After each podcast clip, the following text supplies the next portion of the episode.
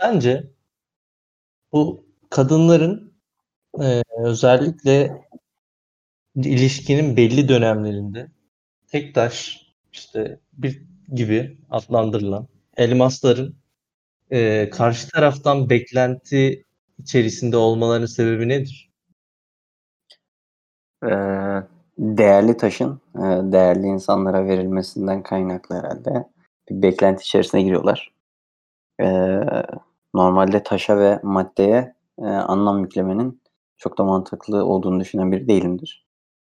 Onun için belli bir meblağda, hele de günümüz dünyasında çok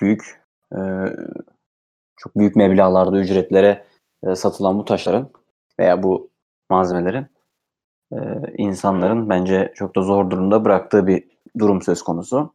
Örneğin işte mesela altını veya başka değerli malzemeleri anlarsın da diğer taraftan işte tek taş, elmas dediğim malzemeler çok da geri dönüş olmayan, yani aldıktan sonra sadece insanın o bulunması yeterli olduğu gereken bir şey. Ama altın öyle değil. Altını bozdurabiliyorsun. Altını daha sonra kullanabildiğin için bu tarz malzemelerin, bu tarz eşyaların daha çok kişinin böyle farklı taleplerini de içine alır. Peki şu açıdan yaklaşsak. Mesela şimdi geçtiğimiz günlerde bu konuda bir makale okumuştum. Ve diyordu ki yani kadınlar aslında pahalı bir yüzüğün, erkeğin işte ekonomik düzeyinin daha ötesinde bir şeyin isteği aslında ona olan bağlılığına ve ona karşı inancına dair bir gösterge aslında ve o yüzüğü aldığı zaman artık erkek de yani şey gibi düşün. Kendine bir milyon TL'lik bir araç alırsan o aracın her yeri sana güzel gelir. Güzel olmasa bile. Çünkü ona 1 milyon TL para vermişsindir ve kendini bir açıdan onun iyi olduğuna ikna etmek istersin ki işte yüksek meblağlı yüzük isteyerek de aslında kadınlar erkeğin onların diğer bu bedeli karşıladıkları zaman karşı tarafın onların için değer paha biçilebilmiş ve onlar için artık kayda değer bir şey olduğuna kendilerini inandırmalar için bir aracı olarak gördüğüne dair bir durum var. Buna ne dersin? Ama bence mesela bu biraz daha bence işi kolaya kaçırmak. Yani eğer bir şey parayla satın alabiliyorsan onun değeri işte aslında o kadardır. Yani paha biçilemez değil, paha biçilmiş olan. Yok, paha biçilebilir de. Yani şey gibi düşün. Yani onun bir karşı tarafta bir karşılığı var sonuçta. Yani diyor ki yani sen bu kadarlıksın ama yani o bedeli senin için ödedim diyor yani. Öyle düşün. İşte bence biraz şey ya yani diğer taraftan sosyal ve fikir anlamında güzel şeyler verememekten kaynaklanıyor bence. Yani kendimizi eğer bir maddeye bağımlı kılıyorsak yani onunla bir şeyleri eşleştirip karşılaştırabiliyorsak bunun bence düşünsel olarak onun karşılığında bir şey bulamadığımızdan kaynaklanıyor. İşte verdiğimiz hediyelerin her ne kadar fiziksel dünyada yer kaplamasıyla eşdeğer bir şey düşünebiliriz bunu yani. Eğer hediye verirken karşımızdaki kişiye verdiğimiz o fiziksel maddeden daha mutlu edebileceğimiz bir şey yoksa otomatikman hemen o fiziksel eşyaya dönüş yapıyoruz. Ondan dolayı da aslında biraz da kolaya kaçılıyor gibi geliyor bana yani. Daha farklı o kişinin kendi istekleri, kendi talepleri doğrultusunda belki onu daha iyi tanıyarak onun gerçekten istediği şeye ulaştırmak bence daha güzel ve daha anlamlı olduğunu düşünüyorum ben. Kesinlikle daha kişiselleştirilmiş hediyeler benim de tercihim ve insanlar da bu şekilde hediyeler vermek zaten hem deneyimsel olarak daha güzel bir etki yaratıyor hem de işte sıradan hayatın ve sıradan kendimize uydurduğumuz törelere uymamanın da verdiği güzel bir hissiyat var açıkçası. Şimdi diğer konuya geçelim.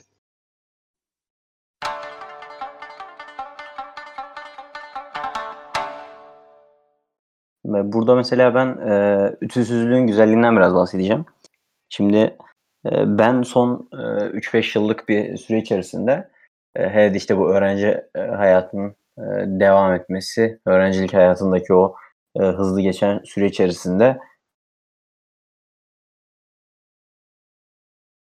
o kazandığımız vakti başka şeylere harcamanın hazzıyla aslında bunu biraz daha fark ettim. Bizim normalde işte şu an dünya içerisindeki bütün bireylerin aslında yaptığı en büyük şeylerden bir tanesi ütü. Yani kıyafetlerimiz var. Bu kıyafetler yıkanıyor, temizleniyor. Temizlendikten sonra bir tane işlemden geçiyor. Bahsettiğimiz işlem bu kıyafetlerin düzlenmesi ve o kırışıklık halinin düzenlenmesi dediğimiz ütüleme olayından bahsediyorum. Ütülemek aslında bana o bahsettiğim süreler içerisinde çok gereksiz gelmeye başladı belli bir süre sonra. Yani bir şey neden ütülenir? Bunu düşünmeye başlıyorsun. Ütülemek aslında insanda yani karşılığı şu oluyor toplumda. İşte daha düzgün bir birey, daha değer verir. İşte kıyafetine değer veriyorsa işine daha değer verir mantığıyla düşünenler bile var. İşte takım elbise giymenin işte o jilet diye tabir edilen argoda ki giyim tarzının aslında biraz daha insanların o ilk görüşteki deneyimlerini değiştirdiğini söylüyorlar. Ama bence ütüsüzlüğün kendine has güzelliklerinden bahsedecek olursak bir kere ütü yapmadığın zaman daha rahat. Zaten ileride işte o yıkandıktan sonra kıyafet onu sen giymeye başlıyorsun. Ve zaten belli bir süre sonra o her türlü senin vücudunun şeklini almaya başlıyor kıyafet. Onun için yapmış olduğun o düz ütünün hiçbir anlamı kalmıyor. Sadece işte o başlangıçta güzel görünmesinin insanlar tarafından iyi olduğu söyleniyor. Bana da çok garip geliyor. Uzun zamandır da zaten ütü yaptığım söylenemez. İşte kıyafet tercihi yaparken bile o tekstil ürününün, o bezin her ne kadar ütü ihtiyacı olmaması benim en büyük tercih aşamalarımdan bir tanesini gösteriyor zaten. Peki yani ben bu konuda ben kesinlikle katılıyorum ki aynı fikirdeyim, yani bu mevzularda ben de aynı tavır içerisindeyim ve bu konuda aslında daha böyle durumu bir Tolstoy sözlüğünün evrimleştirilmiş haliyle şu şekilde söyleyeyim. Tolstoy'un sözü şu şekilde. Diyor ki her mutlu ailenin yaşayışı aynıdır. Fakat her mutsuz ailenin kendine has bir mutsuzluğu vardır diyor. Ben de bunu ütüye dair uyarladığımda şöyle bir şey çıkıyor. Her ütülü giysi birbirinin aynısıdır ama her ütüsüz giysinin kendine has bir kırışıklığı vardır diyorum. Bu açıdan ütüsüzlük aslında her kıyafeti yıkadığında bambaşka bir kırışıklık paterni dokusuyla aslında yeni bir kıyafet yaratıyor ve işin garibi birçok ürün gün içerisinde zaten açılıyor. Yani ütülenmiş kadar olmasa da o ütüsüzlük hali devam ettirmiyor. Yani günün akışı içerisinde o ütüsüzlük kendini daha böyle ütülüden ve yani araftaki haline gibi bir şey, yani kırışıklık ve ütü bir iki uçsa işte o arafta kalıyor ve o açıdan ütü konusu da biraz daha senin de dediğin gibi toplumsal tabularımız ve de kişiye atfettiği yönlerle ortaya çıkıyor. İşte bu açıdan biraz daha bu ütü konusunda biraz ince düşünürsek aslında toplumun bize dayattığı böyle olmalısın, böyle giyinmelisin, işte böyle olmazsan işte yani kıyafeti ütülü değil diye bir kişinin hayatı düzensizdir diye bir ifade olmamalı bence.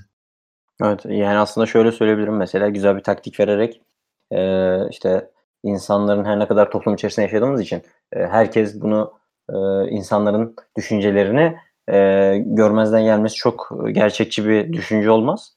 Ama mesela benim sıklıkla yaptığım şeylerden bir tanesi eğer o çamaşır makinesindeki sıkma ayarının daha az yaparsan, o kurutma tarafını çok fazla kullanmazsan kıyafetleri eğer kurutma işlemini dışarıda askı üzerinde yaparsan o kıyafetin kendi üzerindeki ağırlık, o ıslaklık üzerindeki kütleyle beraber, o su kütlesiyle beraber zaten kıyafet kendi kendine koyduğun o askının şeklini alarak zaten kuruyabiliyor.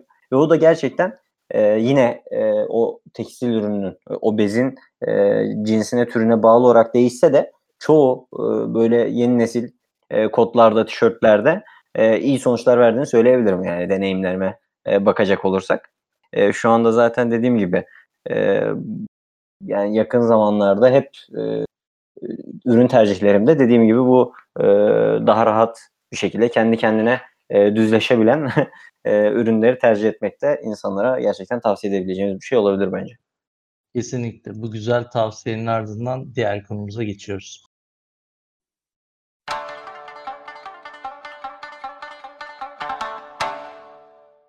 Şimdi işi biraz daha hayatın yine ütü gibi hepimizin kafasında oluşan bir algıdan bahsetmek istiyorum.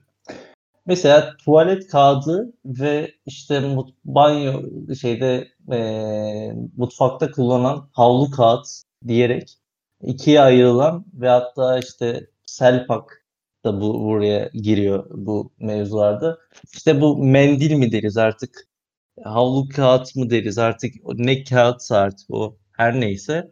Biz bunları sınıflandırıyoruz ve sanki sadece o alanda kullanılıyormuş gibi hissediyoruz ve ben bunun hayatım boyunca çok örneğini gördüm ve işte ortaya bir tuvalet kağıdı, yani hazır paketinden çıkartılmış bir kağıt gelse bile insanların o ürüne konumlandırdığı, kafasındaki direkt marka konumlandırması gibi konumlandırdığı noktada uyanan hisler onu bir sofrada kullanmasına engel olacak cinste etkileri olabiliyor. İşte o açıdan sizce bu hayatın içerisinde böyle bazı ürünleri sence Cemil'cim bu şekilde algılamamızın sebebi nedir? Yani biraz baktığın zaman işte genel olarak onun alışılmışın dışında kullanılması alışılmış olan tipinden kaynaklı olarak işte pis alanlarda kullanıldığı gerekçesiyle aklımıza getirdiği yönüyle büyük ihtimalle kullanmak istemiyoruz. Öyle düşünüyorum ben yani. Baktığın zaman onu biz ürün olarak işte tuvalette kullanıyorsak onu getirip de işte mutfakta bulunmasına bile belki hatırlatma fikri açıdan başka şeyleri hatırlattığı için tüketmiyoruz belki de. Kullanmıyoruz. Bunun gerekçesi de yani tamamen insanın o düşünsel açıdan aklına getirdiği ve o yine kalıplaşmış bir zihinsel yapıyla ortaya koyduğu bir sonuç olarak görüyorum yani. Onu değiştiremiyor. Onu başka yerde gördüğü zaman oraya adlandırıyor ve orada artık tüketilebilecek bir ürünmüş gibi sınıflandırıyor. Bir de bunun bu tabii bir tane daha bu konuda bir örnek verip diğer şeye geçeyim. Yani bu konu içerisindeki diğer maddeye. Mesela Selpak diye bir ürün var ve bu Selpak aslında bir marka. Biliyorsun bu tip markaların adlarına jenerik marka diyor. Yani ürün grubuna, ürün gamına verilen şey. Yani gidiyoruz biz markete, bakkala.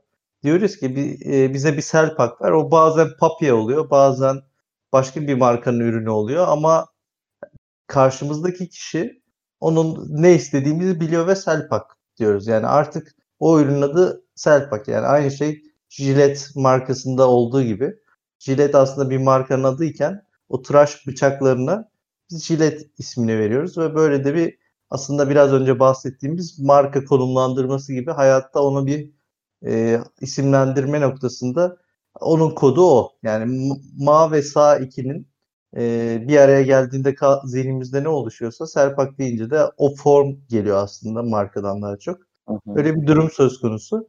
Ben biraz da hayatın başka bir evresinden mesela kolonya mevzusundan bahsetmek istiyorum. Çünkü kolonya şu an özellikle pandemi sürecinde hepimizin hayatında sıkça yer alan bir dostumuz olduğu için şimdi bunun bir erkekler için özellikle bir dönemden sonra tıraş kolonyası isimli bir alet bir dostumuz da aramıza katılıyor ve bu tıraş kolonyası dediğimiz şey tamamen bir markacılık hikayesi. Yani ve yani şöyle düşün. Ali Taran diye bir reklamcı abimiz vardır. Kendisini Yeteneksizsiniz Türkiye programının ilk yıllarından hatırlayabilirsiniz. O diyor ki bir gün işte Arko firmasına, ya bu erkekler bu tıraş kolonyası, yani normal anam babam 80 derecelik kolonyaları tıraş sonrasında yüzlerine sürmekten çok da memnun değiller. Yani bunları daha erkeksi parfümler sıkarak falan filan işte daha böyle bir yeni bir ürün gamı yaratsak nasıl olur diye gidip markaya, markanın kendisinden böyle bir inisiyatifi olmamasına rağmen sunuyor ve gerçekten dünya çapında bir fikir ortaya çıkıyor ve dünyada tıraş kolonyası diye bir şey çıkıyor. Bundan önce yok yani. Bu 2000'lerde ortaya çıkan bir fikir. İşte bu açıdan hani bazı ürünleri demin tuvalet kağıdında olduğu gibi kafamızda konumlandırıp sanki hep varmışçasına algıladığımızda aslında o ürünleri karşı hep tabu geliştiriyoruz. Biraz önceki ütü mevzu gibi.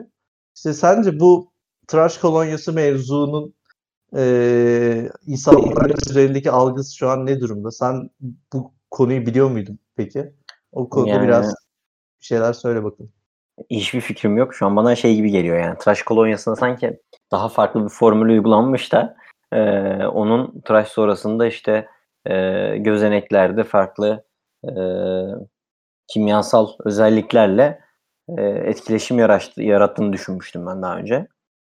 Ama normal bir kolonya ile karşılaştırdığın zaman içerik olarak bir farkı var mıdır? Ama dediğin gibi biraz daha koku ve tür bakımından biraz daha farklıdır da ana kolonya yapısı değişmiş midir? Onu hiç bilmiyorum yani. Yok. Tamamen gerçekten dediğin gibi şey demek ki bayağı bir o markanın ürünü sunma ve pazarlama stratejisinin çok kuvvetli olmasından kaynaklı olarak böyle bir ürün tipi ortaya çıkmış. Yani aynı ürünün bir alt tipi olarak ve farklı standartlarda. İşte biri markette işte örnek veriyorum çikolata veya işte bu tarz ev ürünlerinin, temizlik ürünlerinin yerinde bulunurken diğeri kişisel bakım ürünlerinin yerinde bulunabiliyor aynı ürün ama farklı bir isimle. Güzel bir pazarlama stratejisiyle yapılmış olduğunu düşünüyorum yani gerçekten öyleyse.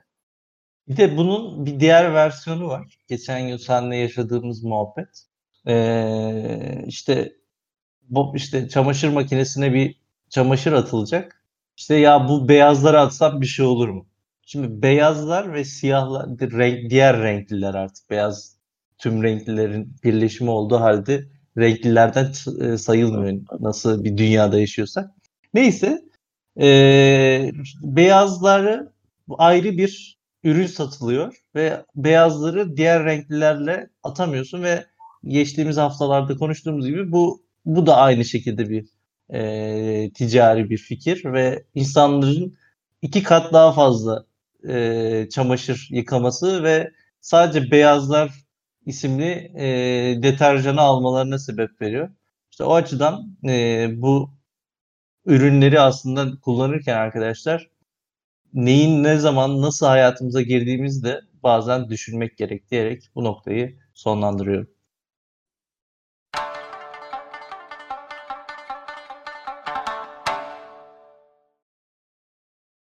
Ben şimdi biraz daha insanın günlük yaşamında karşılaştığı toplumsal olarak çok fark edemesek de aslında hepimizin çoğu zaman beraberce problem yaşadığı anların küçük bir kısmından bahsedeceğim. Şimdi gün içerisinde zaten insanlar çok stresli bir şekilde zaten yoğun bir şekilde çalışıyorlar. Bu çalışma hayatları içerisinde de herkes hata yapabiliyor. Herkes bir işi yaparken normalde yaptığı standart iş içerisinde bir şeyi farklı yaparak o anda olması gerektiğinden daha farklı sonuçlar alıp iyi veya kötü bir şekilde bunu değerlendirilebiliyor. Bu iyi bir şekilde değerlendirildiği zaman çok fazla övgü almasa da onun işiymiş gibi görülse de eğer o yaptığı standart işin farklılaşmasından kaynaklı bir zarar veya küçük bir kötü farkındalık ortaya çıktığı zaman hemen bir yargılama ve yergileme sürecine girmeye başlıyoruz. Ve bu da belli süreler içerisinde işte bir haftada bundan 2 tane yaptığın zaman hafta sonunda yöneticinden veya etrafındaki hocandan, bağlı bulunduğun kişi tarafından hep böyle yapıyorsun manasında insanlara bir değerlendirme sürecine sokulmaya başlanıyor. Bu da aslında sanki insan hiç iyi bir şey yapmıyormuş da hep kötü şeyleri yapıyormuş anlamı kazandırtabiliyor. Bunun aslında çok garip bir konu olduğunu söyleyebilirim.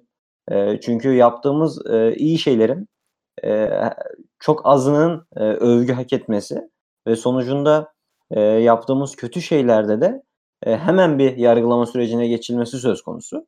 Bunun böyle olması da insanın psikolojik olarak düşünme ve hareket biçimini bence fazlasıyla etkiliyor. Hafta başında kötü bir şeyle karşılaşması onun o haftayı belki de kötü bir motivasyonla bitirmesine sebep oluyor. Ve bu da onun verimini bayağı bir etkiliyor. Emre, sen mesela nasıl düşünüyorsun bu konuda? İnsanlar gerçekten iyi bir şey yaptıkları zaman övgüyü alıp kötü bir şey yaptıkları zaman da aynı derecede mi yargılanıyorlar yoksa çok daha farklı mı değerlendiriliyorlar? Yani dediğin konu gerçekten çok önemli bir konu. Benim de hayatımda çok gözlemlediğim bir konu. Çok güzel bir girizgah yaptın. Şimdi bu konu aslında çok toplumsal bir şey. Yani bizim bugün Türkiye'de bu sorunu bu şekilde konuşuyoruz ama özellikle Amerikan toplumunda bu şekilde tezahür etmiyor. Yani orada sürekli her şeyin bir kutlaması var ve sürekli herkesin işte good job gibi birbirlerini takdir ettikleri, sürekli birbirlerini işte partiler, işte bir adam mevkisinden başka bir şeye transfer oluyor, işte atlıyor ve hemen ardından ne oluyor? Hemen bir bara gidelim, içelim bu. Niye? İşte John'un işte oldu, yeni bir title'ı var artık falan gibisinden. İşte o açıdan böyle bir durum söz konusu. Biraz daha şimdi şöyle bir durum söz konusu bu açıdan. Yani biz özellikle Türk toplumunda birbirimizi övmüyoruz abi. Şimdi senin dediğin kesinlikle iş hayatında çok ciddi bir olay.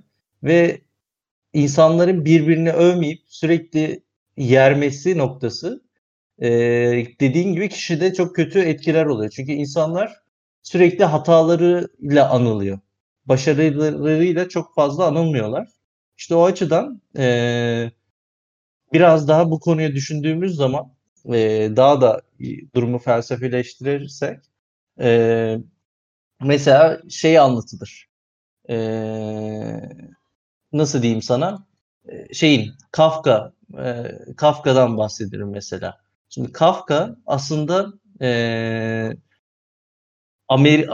Alman akademisinin dünyaya tanıttığı bir yazar diye bir konu vardır. Yani Kafka yapan Alman Edebiyat Akademisi de derler. Niye? Çünkü değerlerini bazı toplumlar öve bitiremezler. Ya işte bu Kafka, işte bohem yaşamın, işte insanın maddeleşmesi noktasının çok ciddi bir çok ciddi bir etki yapan birisidir. İşte bu konuda yazdığı Dönüşüm kitabı, Dava kitabı çok etkileyicidir falan filan. Bunlar üzerine tezler, makaleler, yani överler insandır. Mesela Murat Menteş bu konuyu bahsetmişti bir keresinde. Ya biz birbirimizi övmüyoruz. Övmeyince ne oluyor ortaya? Övmeyen insanlar gün sonunda yapıyor. Birbirini yermeye başlıyor. Çünkü övgü olmayınca insanlar iletişim kurması için bir duruma karşı bir şey yaparken ne yapıyorsunuz? Ne yapıyoruz? O adama karşı yaptığı bir şeye karşı durumu değerlendirirken çok da fazla övgü olmayınca karşıda yergi ortaya çıkıyor. O açıdan övgü ve yergi biraz daha hayatın içerisinde toplumdan topluma değişen bir konumda. Şu an mesela senin bu konudaki tavırların aslında Kendi deneyimlerin var mı bu konuda? Yani sen nereden bu konuyu açmayı teklif ettin? Öyle. Mesela ben bunu gün içerisinde mesela çalışma saatleri içerisinde çok fazla karşılaştığım bir konu olduğu için insanların eğer kendiyle alakalı yaptıkları işe karşı deneyimlerinin çok fazla olmaması durumunda karşılaşacaklar bence en büyük problemlerden bir tanesi bu oluyor. Yani yaptıkları herhangi kötü bir şeyin karşı taraftan o yargılama sürecine geçtiği anda kişisel motivasyon ve kişisel değerlendirme açısından problem yaratabileceğini düşündüm ben. Başlangıçta işte benim ilkokul ve lise dönemlerinde sıkça karşılaştığım bir problemdi aslında bu. Çünkü insanlara bir şeyler yaptığın zaman bunun çok fazla karşılığını almazsın. Bu bir gerçektir zaten. Bunu kişisel olarak da beklememelisin zaten. Evet, çok önemli, çok üst düzey bir şey yaptığın zaman zaten bunu övgüyle karşılarlar. Ama yaptığın herhangi bir şeyin normal değerlendirilmesi gerçekten de normal. Yani sürekli bir şeyleri iyi yaptığının söylenmesi zaten o yaptığın işle alakalı belki de çok da değerine katmayacak, artık böyle dalga geçme seviyesine gelebileceği bile söz konusu olabilir. Onun için bence kişisel gelişimde en önemli konulardan bir tanesi kişinin kendi yaptığı işe verdiği değerle alakalı. Yani kişi eğer kendi bu iş için eminse, yani yaptığı işteki o değeri kendi fark edebiliyorsa bence bu konuda hiç problem yaşamadan, karşıdan övgü beklemeden o iş üzerindeki motivasyonunu korumalı. Tabii bunu yapabilmesi için de kendinin o yaptığı iş üzerinde gerçekten severek yapabildiği bir iş olması gerekiyor. Yani eğer zaten o kişiye bu işi sen zorla yaptırıyorsan, yani bir zorundalıktan dolayı o kişi bu işi yapıyorsa, bu sefer ona hem övgü vermediğin zaman hem de çok küçük bir hatada yargılamaya başladığında o artık sorgulama sürecini çok daha büyük bir hale getirerek o zaten sevmediği işi yapmasından başlayarak hayattaki varlığını bile belki sorgulayabiliyor. Onun için bence kişisel gelişimde insanlar sevdikleri işi yapmalı ve bu alanda yaptıkları işlerde de kişisel deneyimlerini ve öğrenim süreçlerini sürekli güncellemeliler. Bunu yaparak da işte o övgü ve yargı tarafındaki farkı bence kişiler kapatabilmeli. Ama işte yeni başlayan, işe yeni başlayan, sektörde herhangi bir tecrübesi olmayan kişilerin bence yaşadıkları en büyük problemlerden bir tanesinin bu olduğunu gördüğüm için aslında buraya biraz daha değinmek istedim.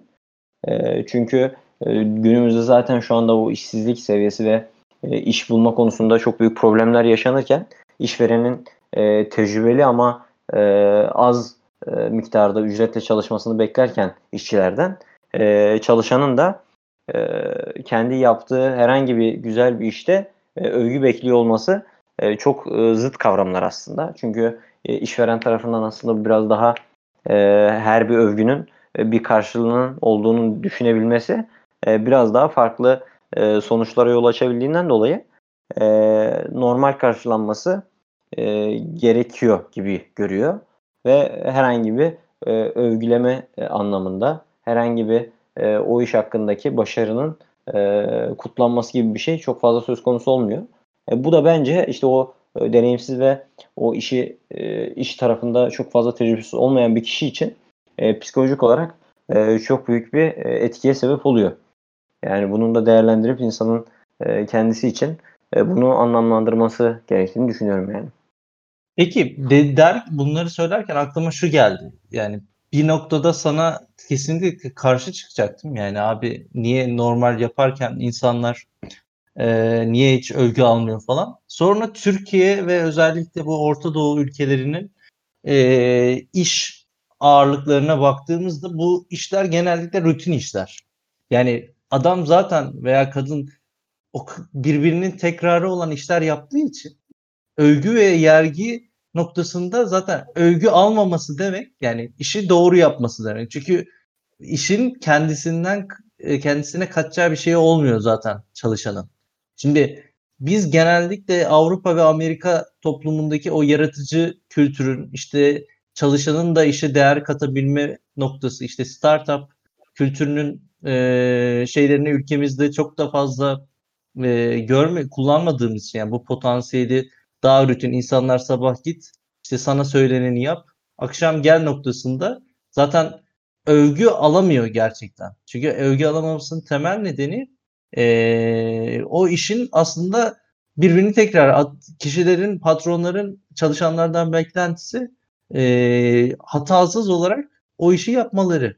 İşte o yüzden biraz da aslında bugün bu işleri düşünürken, yani bu topraklarda biraz daha övgü ve yergi noktasında, özellikle iş hayatından bahsediyorsak, bu genel olarak tüm, ben edebiyata biraz daha çekmeye çalıştım ama iş noktasından bakıyorsak birbirinin tekrarı olan işlerde zaten bir övgü beklentisi içerisine girmek çok da mantıklı bir şey değil. Yergi noktası zaten yergi değil, aslında bir hat bildirme veya işte iş öğretme gibi. Çünkü yanlış yaptığı zaman firmaya para kaybettirebiliyor.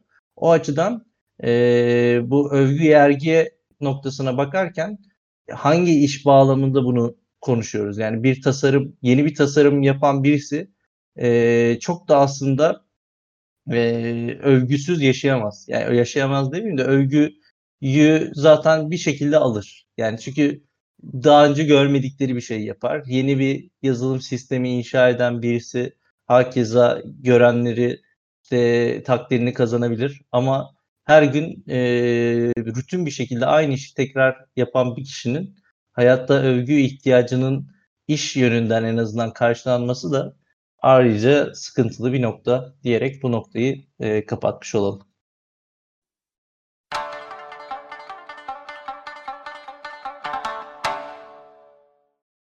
Şimdi konuyu biraz da her birimizin hayatlarında yılda bir kez gerçekleştirdiğimiz, yani kendiliğinden gerçekleştirilen ama kişisel olarak farklı şekillerde kutlanan doğum günü olayına getirmek istiyorum.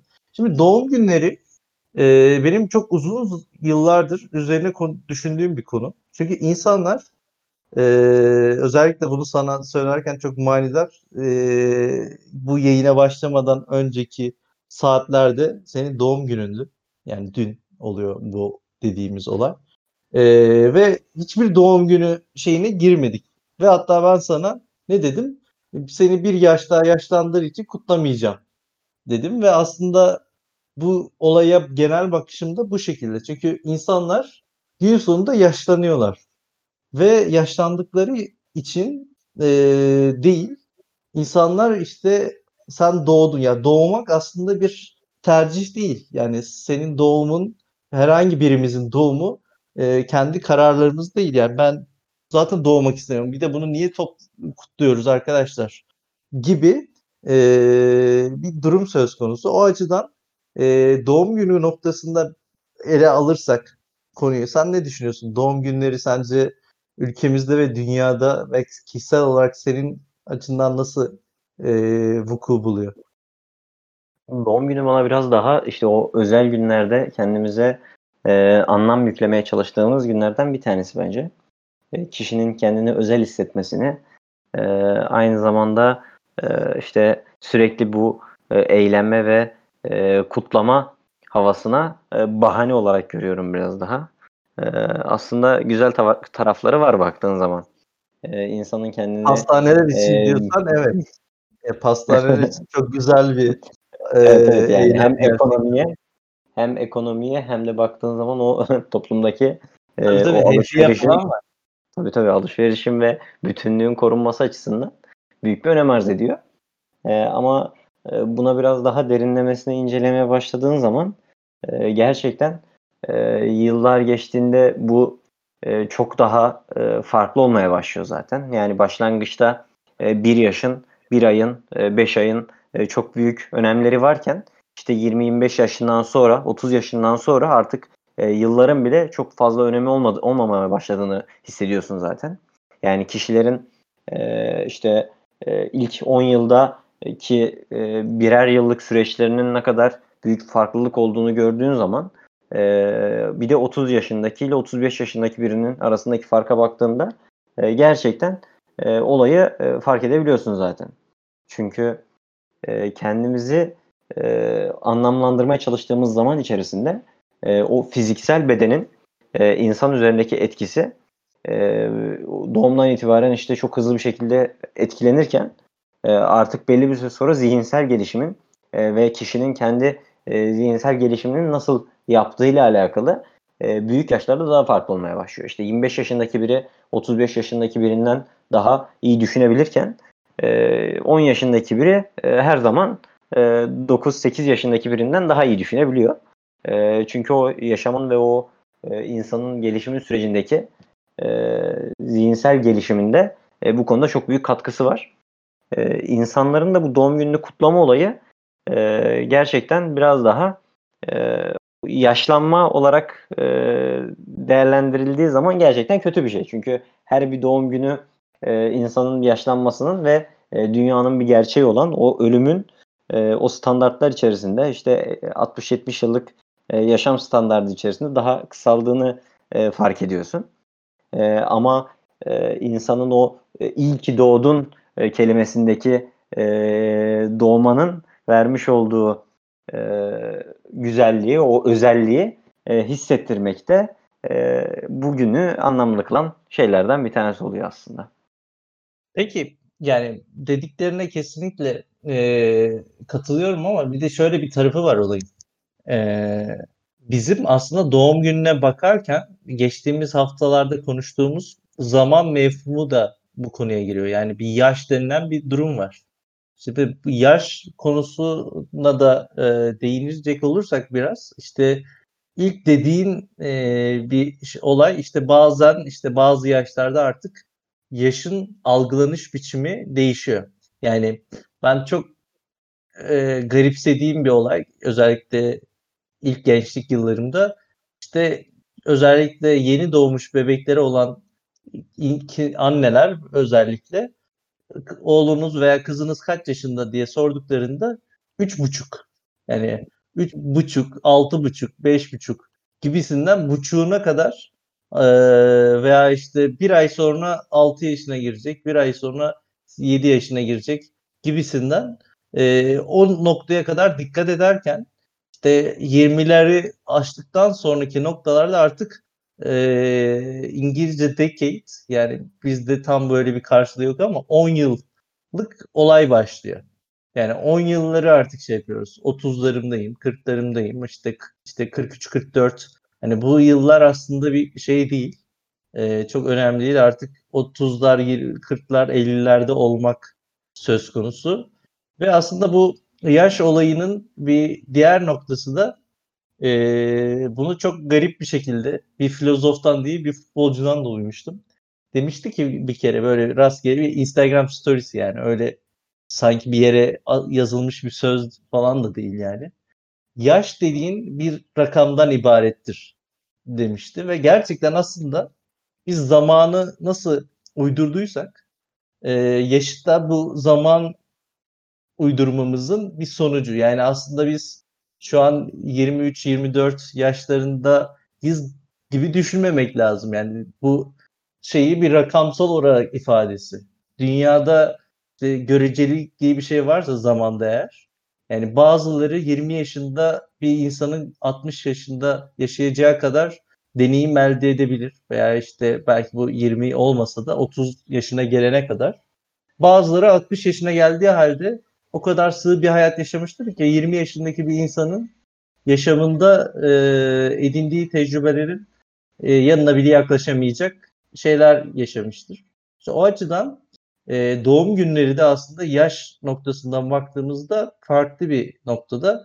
Ve ben sana son olarak şöyle bir doğum günü konseptinden bahsetmek istiyorum. Burada dinleyiciler de Spotify'da dinleyecek insanlara da bu konuyu düşünmeleri için güzel bir sebep olur.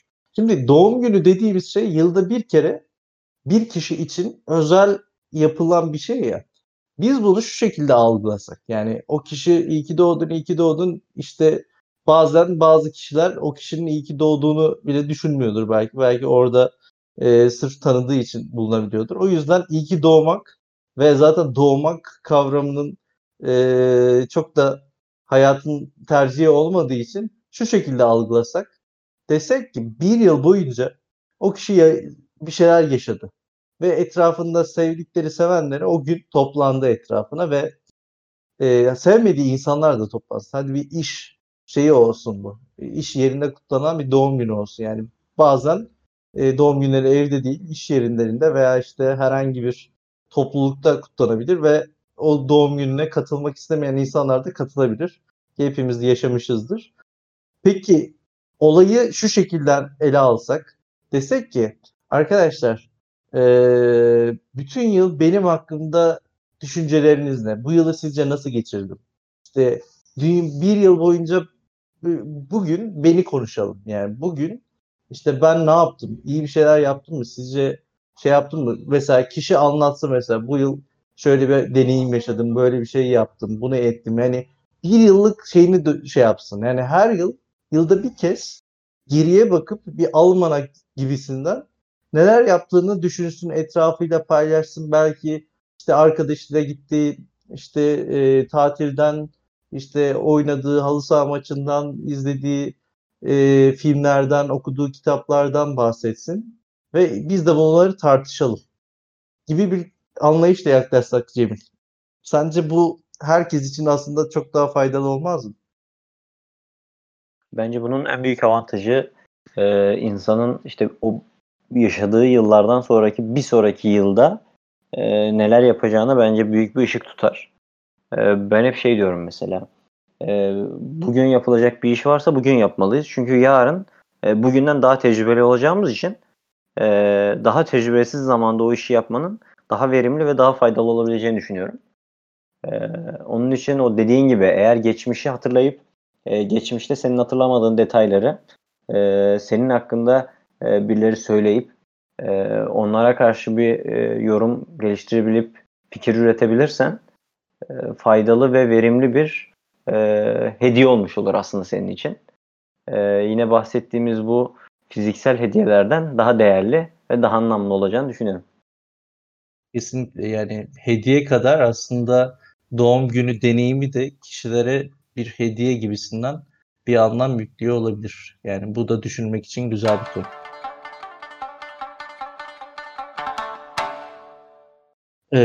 Ve son konumuz, aslında bu son konu yine biz Türklerin, bu topraklarda yaşayan insanların çok üzülerek şey yaptığın, insanlara bu konularda biraz faşiste, biraz bir babacan tavırla öğretmeye çalıştığım şey ışık kullanımı. Abi Türkiye'de ışık kavramı, yani ışığın nasıl kullanılacağı noktası hiç anlaşılmamış bir şey. Yani o kadar dünya sinemasını izlese de, yani insanlar farklı coğrafyalardaki insanların nasıl yaşadığını görse de gerçekten çok da fazla şey yapmıyor. Yani bu olaya dikkat etmiyor. Bu ışık kullanımı aslında gerçekten hayatlarımızı çok fark yaratacak bir nokta. Yani sarı ışık ve beyaz ışıktan başlayalım en temel noktasında. Bir ışık satın alırken insanlar sarı veya beyaz, gün ışığı diye geçer sarı ışık, tercih ediyorlar ve çoğunlukla ülkemizde beyaz ışık tercih ediyor. Beyazın hayatımızdaki o önceki bölümlerde konuştuğumuz renk sembolizminde geçen saflığı, temizliği ve bütün renkleri içerisinde barındırması söz konusu. İşte o açıdan bizim bu konuda aslında dünyaya baktığımızda bile aslında dünyanın tek ışık kaynağı, yani doğal ışık kaynağı güneş ve bu güneş bize ne tür ışık verdiğine baktığımızda bu sarı bir ışık. Ve biz bunu hayatımızda gün içerisinde böyleyken akşam gece evimize girdiğimiz zaman çoğu ailenin evinde beyaz ışık yanıyor. Ve beyaz ışığın şöyle bir sıkıntısı var. Kelvin değerleri vardır arkadaşlar ışıklarda. 5000'den başlar, işte 5000, 3000, 2000, işte 1000, 2000 aşağısı biraz daha karanlık olabilir mekana göre. Ama 3000 Kelvin, 3500 Kelvin arasındaki renk sıcaklığı ideal bir seviyededir.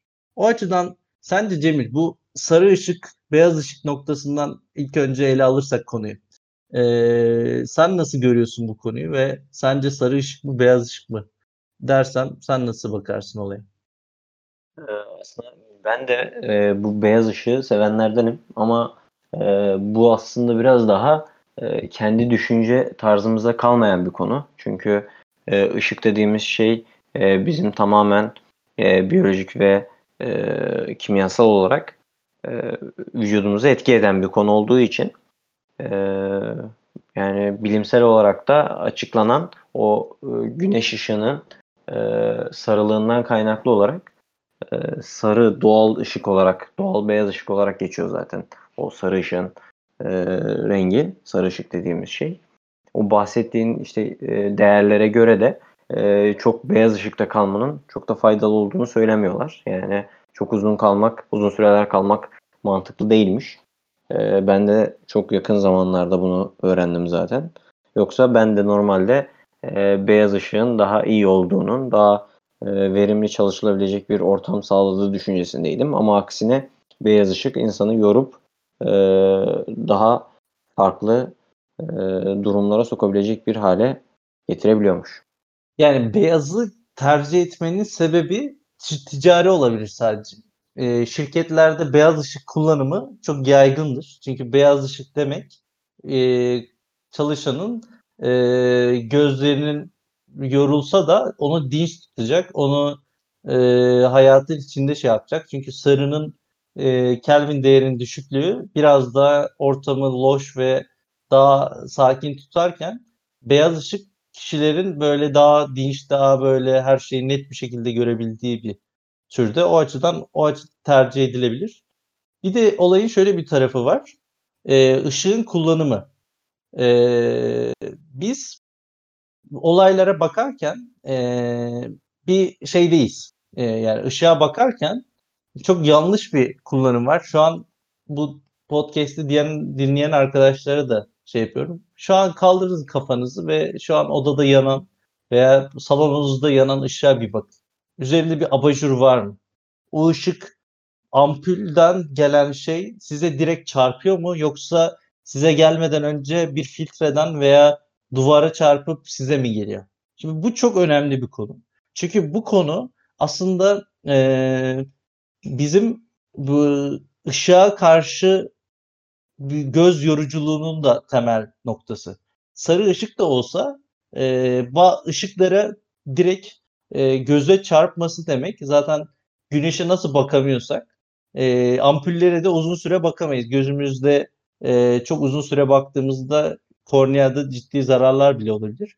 İşte bunun sıkıntısı da şöyle oluyor. Herhangi bir abajur, herhangi bir filtre, herhangi bir aracıdan geçmeyen ışık bir yerden sonra ne oluyor?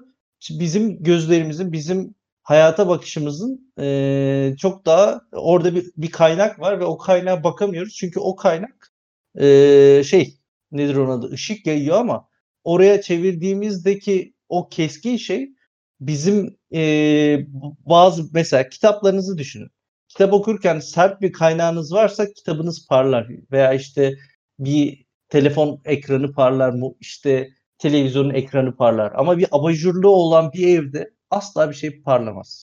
Asla duvara çarptırdığınız bir ışık herhangi bir yerde parlaklık hissi yaratmaz. Çünkü ışık kırılmaz. Işığı siz başka bir yerde kırarsanız o ışık size daha gelir. Mesela örneğin ben masa lambamda özel bir yerden getirdiğim bir lamba RGB türündeki renklerin tamamını bir telefon aplikasyonuyla kontrol edebildiğim gibi ışığın değerini de günün, gecenin karanlık ve arzu ettiğim ölçüsüne kısabiliyorum. Şimdi eskiden bu evlerimizde lümen dediğimiz bir yapı vardı ve lümenleri açıp kısabilip Bazı evlerde tabii genel olarak her evde olduğu söylenemez.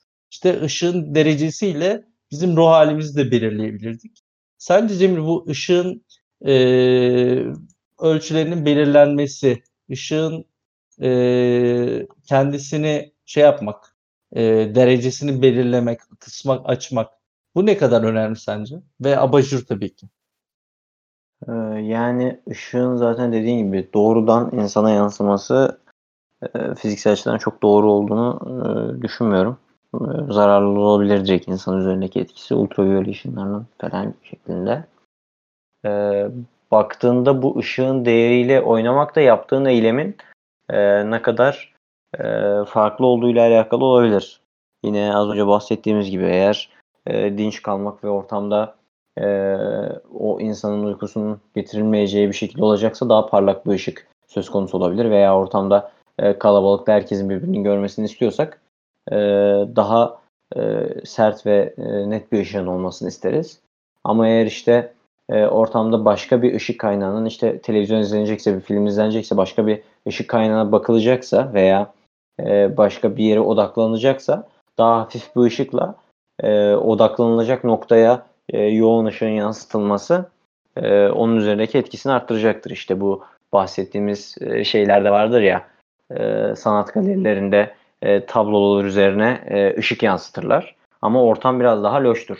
Onun sebebi bence o tabloların dikkat çekmesi ve tablolar üzerine bakıldığı zaman etraftaki o gereksiz detayların kapatılmasını sağlıyor bence. Bu sayede de odaklanma açısından nereye odaklanacağımızı ışığın özelliğiyle, ışığın derecesiyle bunu belirleyebiliriz. Bayağı bir etkisi olacağını da düşünüyorum. Ama yine detaylı olarak bakıp hangi biçimlerde kullanılması gerektiğinde tabii doğru yerde doğru ışığın kullanılması insanın kendi sağlığı açısından da önem arz etmekte olduğunu düşünüyorum.